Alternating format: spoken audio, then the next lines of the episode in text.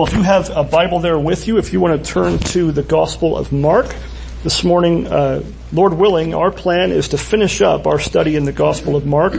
And so our text today is Mark chapter 16, verses 9 through 20.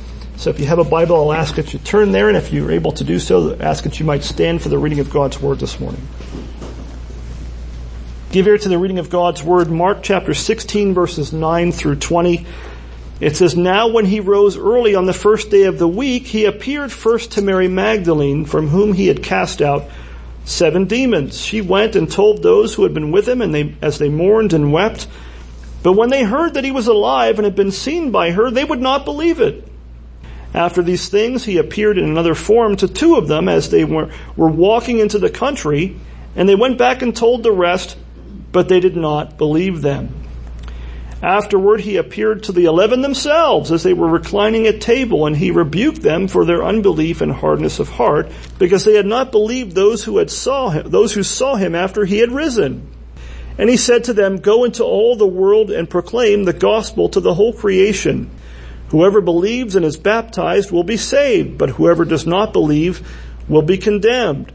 And these signs will accompany those who believe. In my name, they will cast out demons. They will speak in new tongues. They will pick up serpents with their hands. And if they drink any deadly poison, it will not hurt them.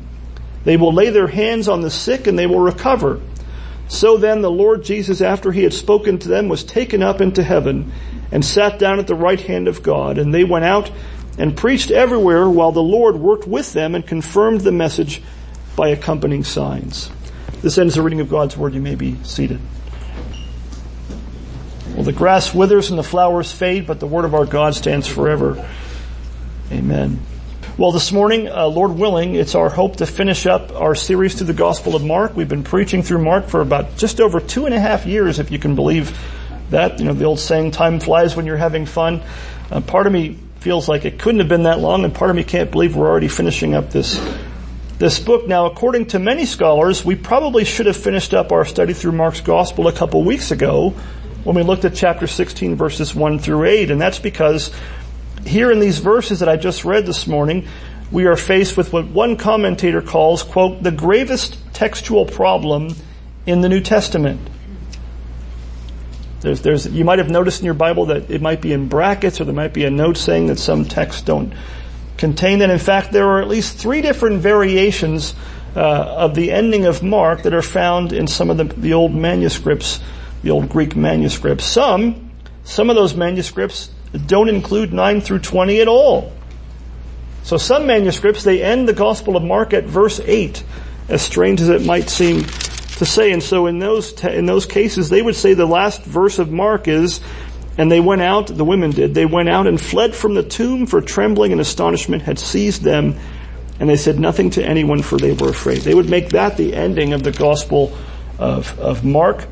Uh, the, the vast majority of the old manuscripts, though, do include these verses that we read, verses 9 through 20. There's even another one that, uh, one version, which is, uh, it's often called the shorter, the so-called shorter ending of Mark, that has this as the last verse, or at least includes it. It says this, but they reported briefly to Peter and those with him all that they had been told, and after this Jesus himself sent out by means of them from east to west the sacred and imperishable proclamation of eternal salvation. Now that that particular ending, so-called of Mark, has so little manuscript support.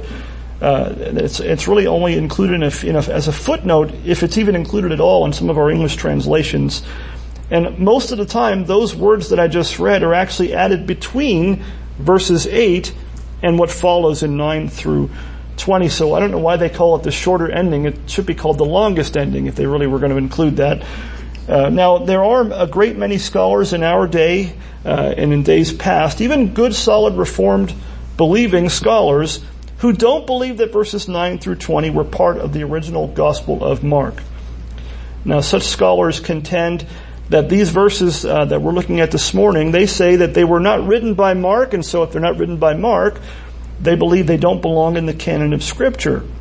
And that's why in many of your Bibles, uh, you might see verses 9 through 20 included in brackets, where it might even be down in a footnote at the bottom of the page, or there might be some kind of note uh, that the ESV says If you're looking at the ESV, it'll say something like, some of the earliest manuscripts don't include 16, 9 to 20. Now among the group of people that don't believe these verses belong in scripture, there are two basic views.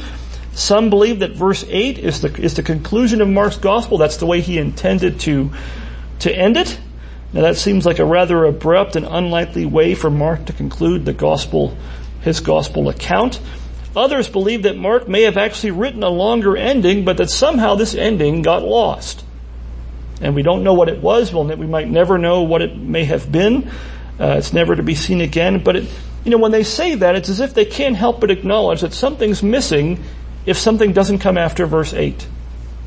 And this is, this is what many of the conservative reformed scholars believe that don't hold to verses 9 through 20. They say, well, verse 8 is not really the right ending of Mark. He wrote something else, but we don't know what it was that somehow God wasn't able to preserve His Word uh, the way that it was originally intended and written, or that for some reason God allowed that to be uh, to be missing.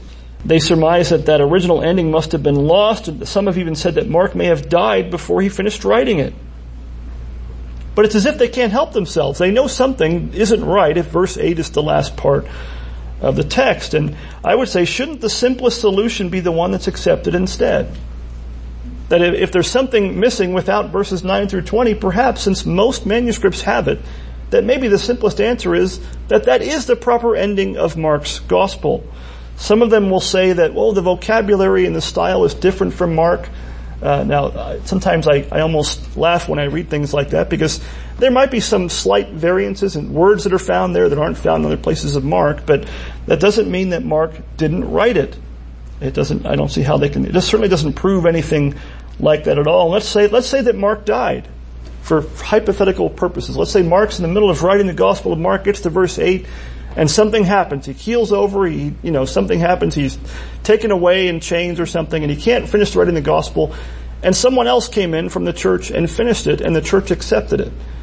Has it ever happened in scripture before? Think of the book of Deuteronomy. The first five books of your Bible were written by whom? Moses. But what's found at the end of Deuteronomy? The death of Moses.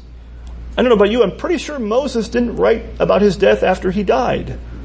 And yet we accept the ending of Deuteronomy as scriptural, don't we? Now I'm not saying Mark died, I'm just saying, what if there was a, you know, the apostle Paul, the apostles often used, uh, they call it an amanuensis. It's another, it's a, like a person taking the notes for you. And they may have used their own, their own vocabulary and whatnot to write what they wrote, and we still accept those things as scripture don't we? So there's all kinds of explanations that don't require excluding verses 9 through 20.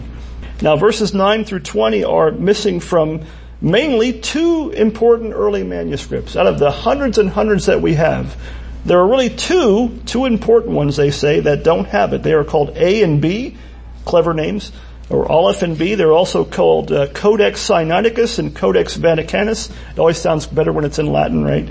But they are found in the overwhelming majority of Greek manuscripts and even the Latin manuscripts that we have in existence today. Not only that, but the verses at the end of the Gospel of Mark, verses 9 through 20, they're actually quoted by some of the early church fathers all the way back to the mid-second century. In other words, they were quoted by someone such as Justin Martyr around AD 150, and Irenaeus in AD 180, somewhere around that. So as early as the second century, some very big names of the early church fathers were aware of the ending of Mark and quoted it and quoted it as scripture. I think when you look at all that, uh, for those reasons and other reasons we don't have time to go into during the sermon, uh, I believe it's right that we look at Mark verses 16, uh, 16 verses 9 through 20 as scripture and treat it as such that it's right for us that we can and should preach and teach this ending of Mark as being scriptural. I believe they're there for our benefit. These verses are there for our benefit. Uh, not only that, but as we're going to see, this, everything taught in these verses is found elsewhere in our Bibles. There's nothing whatsoever in them that, that we should find objectionable in any way, and I believe they are scripture, and so we're going to uh, sin boldly, as they say, and preach a text that some would say does not belong. Well, the first thing we see in our text this morning is the appearances of the risen Christ. Three different appearances of, of the risen Christ uh, that Mark tells us about. The first one in verses 9 through 11 is he appeared to Mary Magdalene. He appeared to her first, and then two of his disciples while they were on the Emmaus Road in verses 12 to 13. And then finally he appears to the apostles. He calls them the eleven themselves. And we might be surprised at that ordering. We might think, well, why wouldn't he go to the apostles first? If, if we were going to write it and make it up, we wouldn't have him go to Mary Magdalene first. We'd have him go right to the eleven and then go on down the line. But the first person that Jesus chose to reveal himself to after the resurrection was Mary Magdalene. She is the one of all the people on this earth at the time that got the honor and privilege of seeing the Lord after his resurrection. In verses 9 through 11, Mark says this. He says, Now when he, that's Christ, when he rose early on the first day of the week, that's Sunday, uh, he appeared first to Mary Magdalene, and, and Mark adds, from whom he had cast out seven demons.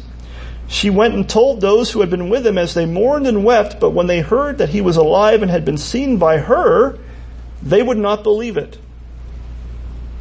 And so Mary, this one from whom Jesus had cast out seven demons, was the first to see the risen Christ, not the, not the disciples, not, uh, not even Mary, the mother of Jesus. Like, we, we would never have done it this way. We never would have made it up this way. But Mary Magdalene, what a marvel of the grace and kindness of, of our Savior that He lavished upon this formerly demon oppressed woman who was almost certainly an outcast from society because of that. Somebody we would have probably written off. And yet what does Jesus do? He goes to her first.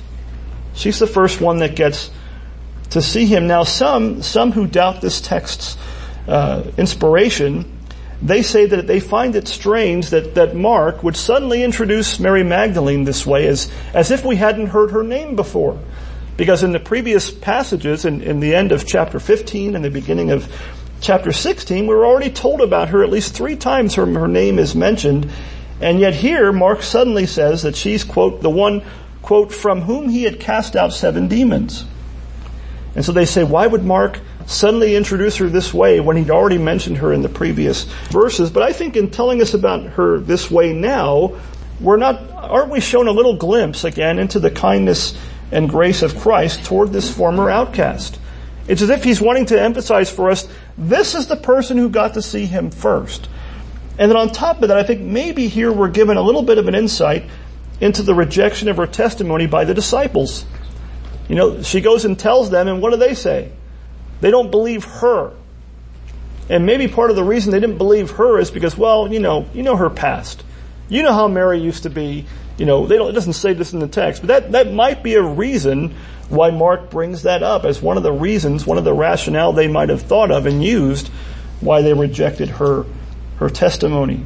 Now they were, these disciples were in the midst of mourning and weeping over Christ's death. Days later, it's not like they didn't love the Lord. They're mourning and weeping and here she comes knocking at the door and telling them, you're not going to believe this, but he's alive. What happens? They don't believe this. They don't, they don't believe him. It's as if, remember the, the story in the book of Acts when Peter was in jail, Herod, you know, Herod had killed James, the brother of John, and then he grabs Peter, he's like, oh, the crowds are gonna love this, I got me a big one. I got Peter, I'm gonna kill him, I'm gonna bring him out and make a big show of it. And what happens? The church was keeping an earnest prayer for, for Peter. And so an angel comes, I'll, I'll, I'll give you the Reader's Digest version, right? The angel comes, gets Peter out. Peter thinks he's having a wild dream. And then there he is at the door of the house where they're praying for him. So he knocks on the door and the little girl comes and answers the door and he says, it's me, you gotta let me in, you know, it's Peter. And she's so excited she doesn't let him in. She runs back and tells everybody, breaks up the prayer meeting, hey guys, Peter's at the door. And they say, not now, we're praying for Peter. you know, they, they say, in fact, they say, maybe it's his angel. They mean it's his ghost. Maybe, maybe we're wasting our breath and he's already dead. You know, not just mostly dead. He's dead. And now his ghost is at the door. Um, and then eventually they finally let him in.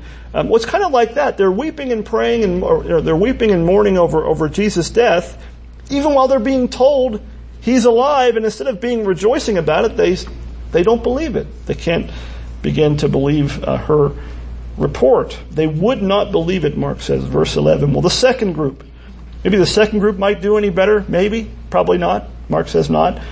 The second group that got to witness the appearance of Christ is these two disciples who are on the Emmaus Road. Now, if you look at Luke chapter 24, uh, there's a much more detailed and longer version of this account. Mark summarizes it for us. Now, the fact that Mark summarizes, you know, Luke spends about half of the final chapter of the Gospel of Luke on these two men on the road. when Jesus meets them, right? Mark spends, what, two verses on it? He barely has time to talk about it at all. The very fact that, that Mark summarizes in such a short space something that Luke spent so much time on, frankly, to me, is another indication that Mark's really the author. Because what does Mark do? It's the shortest gospel of them all, and Mark has a, a very notable tendency of summarizing things briefly. He's all, he always seems to be in a hurry to move things along, and so this is something that Mark, I believe, would would possibly would very much have done. Mark is known for his brevity. Well, in verses 12 to 13, this is what he says. After these things, he, that's Jesus, appeared in another form to two of them as they were walking into the country and they went back and told the rest, but what happens again? But they did not believe them. Strike two, right? Again, Luke's account adds that those two disciples themselves whom Jesus met on that road uh, also had not believed when they were told. The women came and told them, they tell Jesus on that road, you know, that these things happened to Jesus, and then the women came and told us that he was alive. But, but did they believe them? No. They were still dejected. They were still walking on the Emmaus Road thinking that the jig was, was up. They had been told by Mary Magdalene and the other women, but didn't believe at first. And again, uh, once again, when they in turn told the rest of the disciples, verse 13 says they, the rest of the disciples, didn't believe them. So at first they don't believe. Then Jesus straightens them out and they see Jesus. Then they tell the rest of the, of the disciples and what happens? They still don't believe. So every, it's passing it on. People don't believe what they're hearing. Well, finally the risen Christ appeared to the, to the eleven. That's the apostles themselves in verse 14. Uh, but when the Lord Jesus appeared to the apostles, what is his response to them? It says, he rebuked them for their unbelief and hardness of heart because they had not believed those who had seen him or saw him after he had risen. What a strange thing for us to hear that even, even the apostles at first didn't believe. If anybody should have believed, it would have been the eleven. 12 minus Judas, right? They, they would have believed. And it says, in fact, in Matthew 28, the ending of Matthew's gospel, it sounds very similar. It says that, you know, when they saw Jesus with their own two eyes, like they weren't just hearing a report, they saw him in front of them. It says, they worshiped him, and then Matthew adds, but some doubted. Can you imagine? They're looking right at him. And some of them, Thomas and maybe others are going, there's no way. There's no way he's actually standing right in front of us. Maybe I, you know, I, maybe I uh, had a, a rough night's sleep or something. I don't know what they thought was happening, but they, they doubted. They couldn't quite bring themselves, at first anyway, to believe that Jesus was still alive. Now, now think about that. that's the consistent pattern in all these instances here at the ending of the Gospel of Mark, is that the disciples at first refuse to believe when they hear that Jesus had really risen from the dead you know, they, they may have been 2,000 years ago, but they're not that different from you and me. They're, we, we tend to sometimes to have a chronological snobbery about us. We think, well, we're modern people. We have remote controls and microwaves and smartphones and space shuttles and all kinds of things. So, you know, we, we're a little harder to fool. Then back then, those, those, those poor country folk from Galilee, they believe anything because they were, you know, they were old 2,000 years ago and they're, they're not as smart as we are. Uh, but they're, they're the same as us. They really are. We, people haven't really changed that much, and they had trouble believing at first. And frankly, I think this also is an argument in favor of the veracity of these verses as being scripture. Who would have written this this way? If you're, if you're going to make up scripture, are you going to make it up poorly? Are you going to say the disciples are all a bunch of knuckleheads and when they hear about the resurrection, nobody believes? You'd say they were waiting at the tomb. They knew he was going to come out. We'd make them, you know, without warts. We'd make them the superheroes of the faith. But no, they're just, they're dumb like us.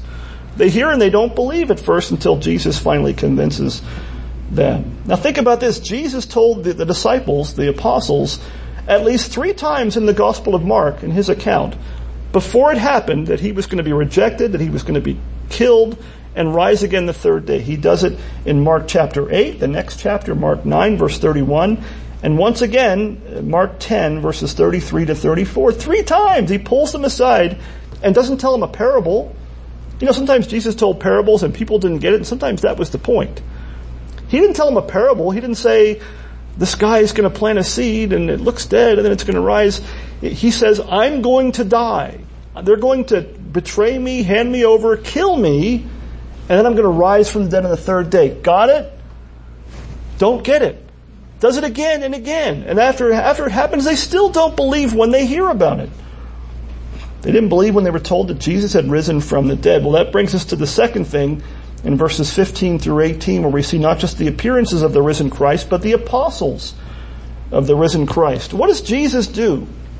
If you, if you and I were the Lord, thankfully we're not, and what happened here happened to us, that we're showing up and they're not believing and we're telling people to tell other people and they're not believing, we'd probably look for somebody else. We'd say, you know what, maybe I, maybe I picked the wrong guys. Why don't I just start anew with 12 other guys, we'll start fresh, find some more bright people and, and we'll, we'll make the church that way. No, what does Jesus, does Jesus cast the, the 11 onto the scrap heap? Does he say finally, okay, I, I've had my patience, but that's it. Now I'm, I'm done. No. In his mercy and kindness, not just to Mary Magdalene, but also to these sheep for whom he had laid down his life, he still appoints them to be his apostles. And he sends them out in verse 10 to what? Proclaim the gospel to the whole creation. Even though they, in their weakness they, they had trouble believing for a time, they still got to share in the task of making disciples of all the nations. They still got to be his apostles. An honor that only 11 plus Paul got uh, to do and Matthias as well. Very few people had this, this honor and this, this, this commission and yet they still got to share in that. J.C. Ryle uh, remarks on these verses he says that we should take note, quote, how much weakness there is sometimes in the faith of the best Christians.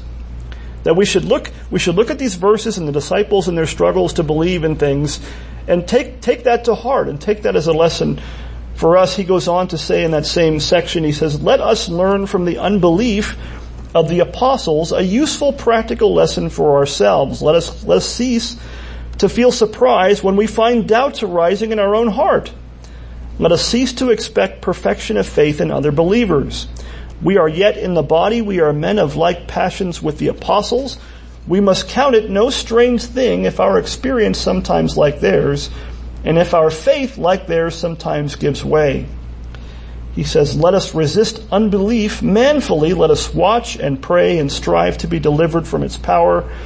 But let us not conclude that we have no grace because we are sometimes harassed with doubts nor suppose that we have no part or lot with the apostles, because at seasons we feel unbelieving. Have you ever felt that you struggle with doubt of your faith? Guess what? The apostles did too. It doesn't mean you don't believe. It doesn't mean that you are graceless, that God is not at work in you. And so we should take heart for ourselves and we should also be patient with one another. God, you know, God is not done with us yet. Years ago, I was at a, uh, when I was in my college years, uh, we did a, a, retreat.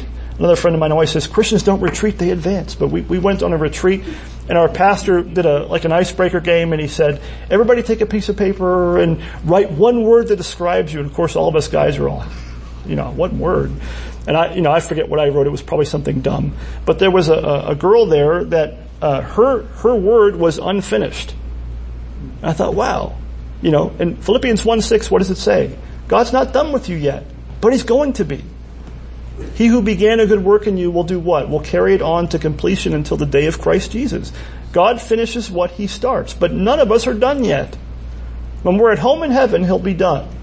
But until that time, we have to be patient with ourselves and patient, I think, with, with each other here in the, in the church. Now, if, if in this life we who are in Christ by faith will often find ourselves crying out with that man that Mark talks about to us in Mark 9:24. Remember he said, "I believe," and then what does he say?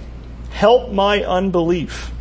That's us. That's going to be you and I until the day we're home with the Lord in glory. Help, I believe, help my unbelief. There's a part of me that still struggles. Help me with that as well. Let us not despair of the Lord not only saving us by His grace, but also using us for His glory by His grace as well. And notice the Lord's words to the apostles in verse 16. Whoever believes and is baptized will be saved, but whoever does not believe will be condemned. Make no mistake, these words are found here at the end of Mark's gospel in order to press upon us, upon you and I, the great need of faith in Christ. These, this, these words are here for a reason. See how many times in our text, in verses 9 through 20, how many times does Mark speak of believing or not believing? How many times do you see those words popping up in these, in this short text. By my count, at least six times in verses 11 to 16. Six times in seven verses, Mark mentions, by the inspiration of the Spirit, believing or not believing. It must be for a reason. And then he, he comes here in verse 16 and says, whoever believes and is baptized at the preaching of the gospel, right, will be saved, but whoever does not believe will be condemned. I think Mark is trying to press a point upon us, isn't he? He's trying to make this as plain as he can. Whoever believes and is baptized will be saved. Do you believe? Are you trusting in Christ for your salvation from sin this morning? If that's, if that describes you, you will be saved. Why does he add baptism? That might make us nervous. Does baptism save? Is anybody saved by baptism? By the, by the sprinkling of water or dunking in water, whatever, whatever way you might have had it done uh, if you're baptized. Does baptism save? No. No. But if you're, if you're a believer, what's expected for you to do? What is the most natural thing that you should do in obedience to the command of Christ is to be baptized. Some of you were baptized when you were an infant. Some of you were baptized even recently uh, as adults and as, as converts. Um, but the baptism doesn't save. So what does he say? Those who don't believe, he doesn't say whoever does not believe and is not baptized will be condemned. That's assumed. You know, why would you be baptized if you don't, if you don't believe, if you're, a, if you're an adult? But if you believe in Christ, if you're trusting in Him, you will be saved. You can know, you can know that you're saved right now. You can know that. You can be assured of that. You can be assured that you will be found on that final day to be in a state of salvation when the Lord comes again in glory to judge the living and the dead. It's an amazing thing to have assurance of. You can know that you're right with God. How? Believe the gospel. Believe in Jesus Christ and trust in Him. And what about those who don't believe? What does Mark say? Now I pray that doesn't describe anybody here this morning. I pray those words, whoever does not believe will be condemned. I hope that doesn't describe anybody here today. It doesn't have to if you turn to Christ by faith. He says those who don't believe will be condemned. They will, they will fall at the judgment of God because they're still in their sins. When Christ has come to take away our sin, to save us from our sin, if we just have faith in Him. Well, verses 17 to 18, this is really the, maybe the odd section to some people. Some people find things in verses 17 to 18 to be kind of objectionable. Some even find these things, uh, they point to these, to these verses as their rationale, part of their rationale for, for not accepting this ending of Mark. They say, oh, you know, uh, what does it say? It says, these signs will accompany those who believe. In my name they will cast out demons, they will speak in new tongues, they will pick up serpents with their hands, and if they drink any deadly poison it will not hurt them. They will lay their hands on the sick and they will recover. You know, some down through the years have been so um, bold and strange as to take up the practice of snake handling on the basis of this verse, one of these verses. You know, that, have you ever heard of that? People still do that in some places. These odd, odd practices that people do. But, you know, is that, is that a reason to reject this passage? Because some people twist it and use it in odd ways. Uh, this morning I think I told somebody, you know, if you were to take every verse of scripture that someone twisted to mean something that it doesn't mean, or to apply it in a way it was never meant to be applied. You'd have a really short Bible if you cut all those out, wouldn't you? I'm not sure how many pages we, would be a lot easier to read the Bible in a year. It'd be pretty short, right? Uh, so we shouldn't take those kinds of abuses and twistings of scripture and, and lead that, cause that to lead us to, to not accept what, what the scripture says. Doesn't the record of the early church in the book of Acts not say all these same things? Does it not tell us these very things actually took place in the lives of the apostles? Remember this, this promise isn't about you and me. This doesn't mean that you and I are going to go out and, you know, get bit by a rattlesnake and, ah, nothing. It doesn't mean that we're going to drink poison and not die. It means the apostles, in a sense, and this is somewhat true of us as well, until it was their time, they were indestructible. Until God allowed them and in His perfect wisdom and providence uh, had their time to be at an end on this earth and their work in the ministry, they weren't, nothing could stop them. Paul was stoned to death. And what happened? Sounds like something out of one of the Terminator movies. He gets back up and goes into the city and preaches again. Like nothing could nothing could kill him until it was a shipwreck didn't kill him. Beatings and stonings didn't kill him until it was his time to go. Did the apostles cast out demons? They did. They did that in the Gospels. They did it in Acts chapter 5, Acts 19. Did the apostles speak in other languages? Acts chapter 2, the day of Pentecost. Was an, was an apostle ever bitten by a poisonous serpent and lived? The apostle Paul had that very thing happen in the last chapter of the book of Acts, Acts 28 verses 3 to 6. Remember they were building a fire, they were shipwrecked, and he reaches for some of the wood, and what's in the wood? A snake. And what happens? He shakes it off into the fire, and the people around him thought he was a god. Whoa, what in the world? What happened here? He did not die from it. Did the apostles lay hands on the sick and heal them? They certainly did. Acts 5.12 even goes as far as to say, it says, Now many signs and wonders were regularly done among the people by the hands of the apostles. These things were signs, Paul calls them the signs of a true apostle, 2 Corinthians 12, 12. These things weren't given to the church at large. They were given to the, to the apostles themselves, and Mark even tells us why in verse 20 in our text. Those signs were to quote, confirm the message. When the gospel was first going out, when the New Testament was first being written by the apostles, those signs of an apostle were the, were the confirmation given by God that people would say, oh, this is real. This message is real. Well, now we have this, the completed canon of scripture. We no longer need those things, those confirm, outward confirmations of, of the gospel and the good news of scripture. Well, the last thing that Mark speaks of here in our text is the ascension of Christ. The ascension of Christ. Now, the ascension of Christ is one of the most important truths found in scripture. It's confessed by us every time we recite the Apostles' Creed and the Nicene Creed. It's a, if you read through the book of Hebrews, if you really think about it, the ascension might be the, the central topic of Hebrews. Because much of what Hebrews talks about is Christ's active, ongoing ministry for his people at the right hand of God and interceding for us as our great high priest. The ascension of Christ, I think, though, is sadly one of the most neglected and unappreciated doctrines in all the Bible. It's one of those truths that we don't give much thought to, although the Bible brings it up again and again. Notice that Mark tells us that after Jesus had spoken to the apostles, it says he was, uh, verse 19, he was, quote, taken up into heaven and sat down at the right hand of God. So what does that mean? Does that mean he's done? You know, verse 1 of Mark chapter 1 said it was the beginning of the gospel. And now, uh, now Mark's point is Jesus went to the right hand of God and now he's all done. Is Jesus finished working now? No. No, Jesus is not finished working now at all. He was taken up into heaven and sat down at the right hand of God. But what does he say in verse 20? Mark says, and they, the apostles, they went out and preached everywhere while the Lord worked with them and confirmed the message by accompanying signs. So, you know, Jesus told them, go and preach. So what did they do? They went, they went and preached everywhere. But that isn't all that Mark says, is it? He says, he also adds that while they were preaching, what was happening? When the apostles went in obedience and preached the gospel of Christ, what else was happening while they were preaching? It says, the Lord worked with them.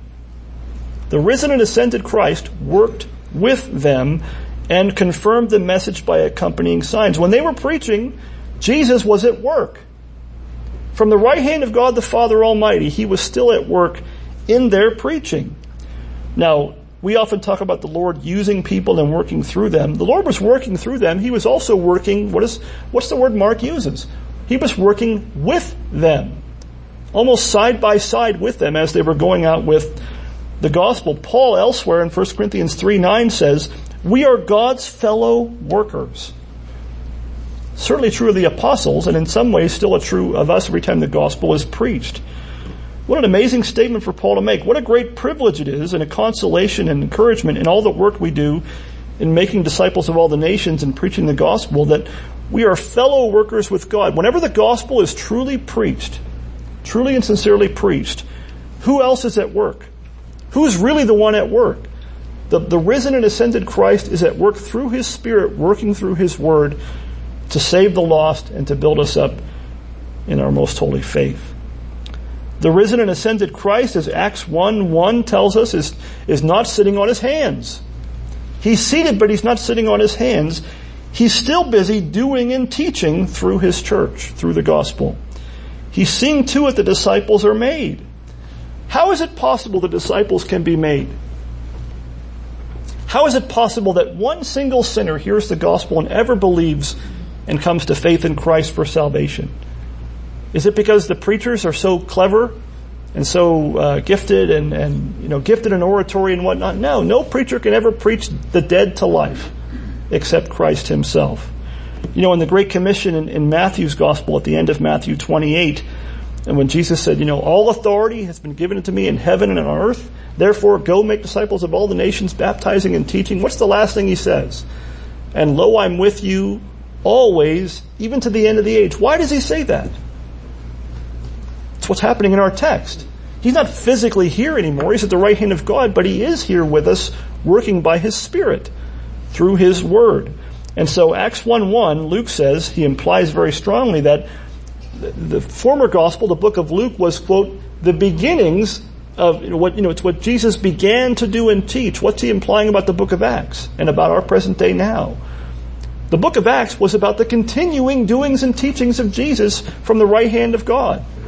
And he still does it every time the gospel, the word of God is preached. If the risen and ascended Christ were not with us, working with us, the task of making disciples would be an impossible task for us. We might as well just close the doors.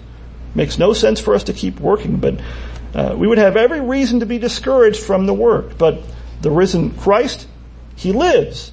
The ascended Christ is now reigning and He still works with His church through the outward and ordinary means of grace, especially the preaching of the Word of God and the gospel itself. And so here at the end of the Gospel of Mark in Mark 16, the, the it kind of comes full circle, doesn't it? In Mark 1-1, the very first phrase you read in the Gospel of Mark says, the beginning of the gospel of Jesus Christ, the Son of God. Well, here in Mark 16, 15, what do you see? You see Jesus telling the disciples, the apostles, to go into the world and proclaim what? The gospel to all create, the whole creation. So Mark begins and ends uh, his gospel uh, with the message of the gospel. Now we've, we've just now finished reading and preaching through the, the beginning of the gospel of Christ and now we've come to the end of the book. Not that we'll never refer to it again, but the end of Mark's gospel is just the beginning, isn't it?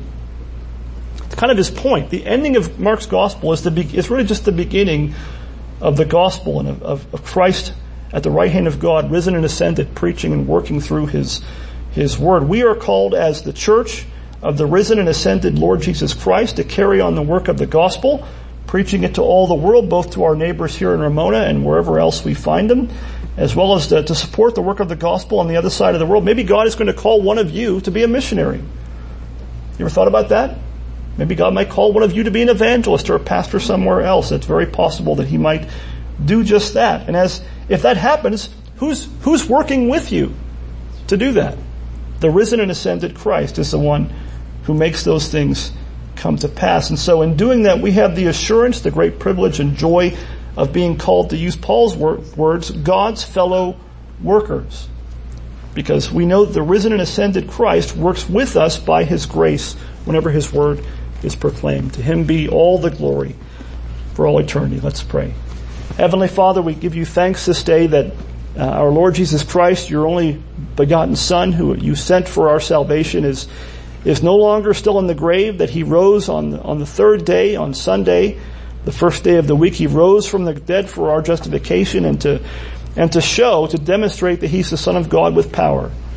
And Lord, we thank you that you have lifted him up to your right hand, that he right now reigns over all things as our great prophet, priest, and king.